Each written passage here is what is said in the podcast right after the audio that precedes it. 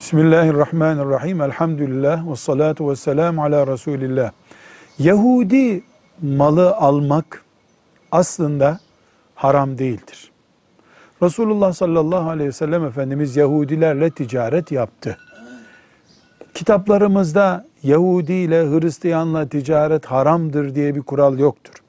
Stratejik olarak Müslümanların Yahudilerin, Hristiyanların, İslam'a düşman olanların ekonomik güçlerinin büyümemesine, hatta Müslümanların geride kalmış olmalarına gayret etmeleri gerekir.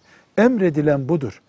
Eğer Müslümanlar becerip büyük tüccarları vasıtasıyla, ithalatçılar, ihracatçıları vasıtasıyla Yahudileri, İslam düşmanlarını ezebiliyorlarsa, mallarını boykot edebiliyorlarsa bu bir nimettir.